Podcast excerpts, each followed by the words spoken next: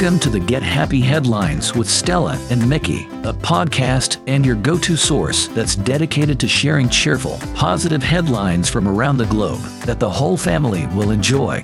Let's brighten your day. I'm Stella Walters. I'm Mickey Downs. And I'm Allie McNally, your on the beat reporter and resident jokester.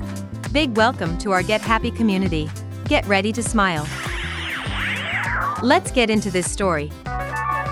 The Tsuut'ina Nation describes its buffalo paddock as the heart of the nation. For more than 40 years, Tsuut'ina Nation members have taken care of a buffalo herd located in the middle of the community. In the past, large herds of bison used to roam what is now Treaty 7 territory in Alberta, but their numbers declined due to overhunting and government policies forcing indigenous peoples onto reserves. Bison are majestic creatures, it's sad to hear that their numbers keep going down. I went to Alberta with my family and the scenery was incredible. We actually did catch a glimpse of some bison, although I don't know the specific type. That's amazing, Allie. I'm sure they were impressive to see in person. Believe it or not, at one point, there were around 60 million bison in the North American Great Plains, a flatland region that includes Alberta, Saskatchewan, and several U.S. states. By the late 1800s, plains bison didn't exist in Canada, and the population of wood bison dropped to as low as 200. This severely impacted the way of life for indigenous peoples who relied on bison for food and clothing. What is the difference between a wood bison and plains bison? Wood bison are larger and have massive heads and taller humps. The plains bison is much faster and lighter in color. The article says reintroduction projects, such as the Tsuut'ina Nation's buffalo paddock, are now helping to restore the bison population and are also attracting other wildlife like cougars, bears, moose, deer, and elk to the area. Clayton Whitney, manager of the Tsuut'ina Nation's buffalo paddock, can see the impact reintroduction projects are having on the bison population and the surrounding wildlife. The return of bison is seen as a positive development, symbolizing the restoration of a valuable resource and a connection to traditional ways of life. What did the buffalo say when his son left for school? Bye, son. Get it, bison. This is a cheering news story. Six endangered red wolf pups were born at the Great Plains Zoo. The red wolf is one of the most endangered animal species. It's estimated there are only about two dozen red wolves surviving in the wild right now. The conservation team at the Great Plains Zoo is putting in a lot of work to save the species from going extinct. These are the cutest pups ever. Where is the Great Plains Zoo located? Sioux Falls, South Dakota to be exact. The Great Plains in general span 12 states. Hmm, I have no idea where South Dakota is on the map. I need to look that up. The red wolves at the Great Plains Zoo are part of what's called the Red Wolf Species Survival Plan. It aims to breed pairs with the greatest possible genetic diversity to bolster the wild population. I was unaware that we had red wolves. Typically, we come across wolves that are gray.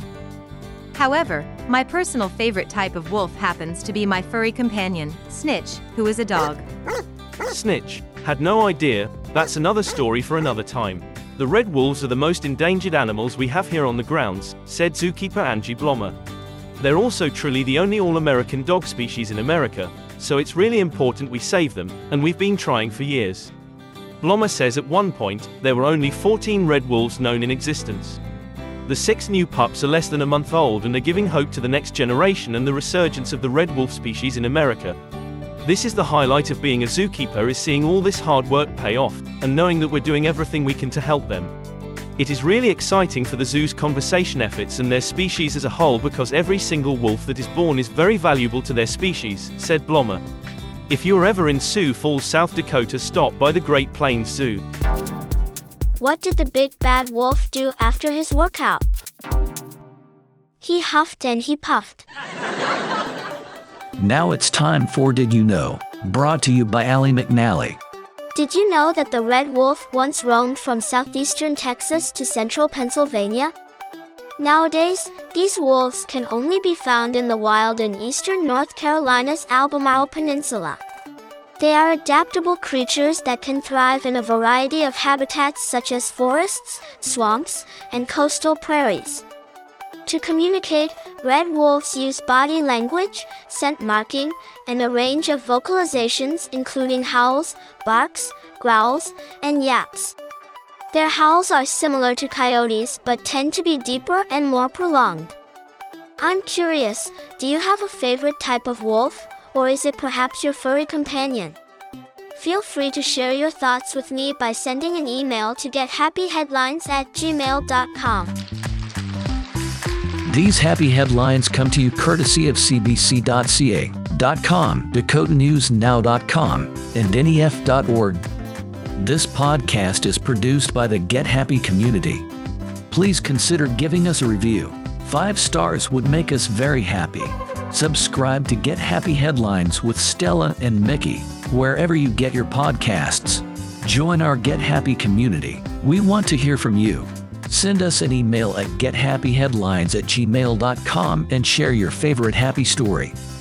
If we like your story, we will air it here.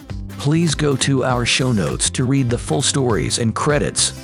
Join us next week for more Get Happy headlines. Stella, what's the Get Happy affirmation for the week? Mom, Dad, and kids. Repeat after me. This week, I will treat people with kindness. This week, I will treat people with kindness. This week, I will treat people with kindness. Let us know how you spread kindness. Email us your happy story at gethappyheadlines at gmail.com.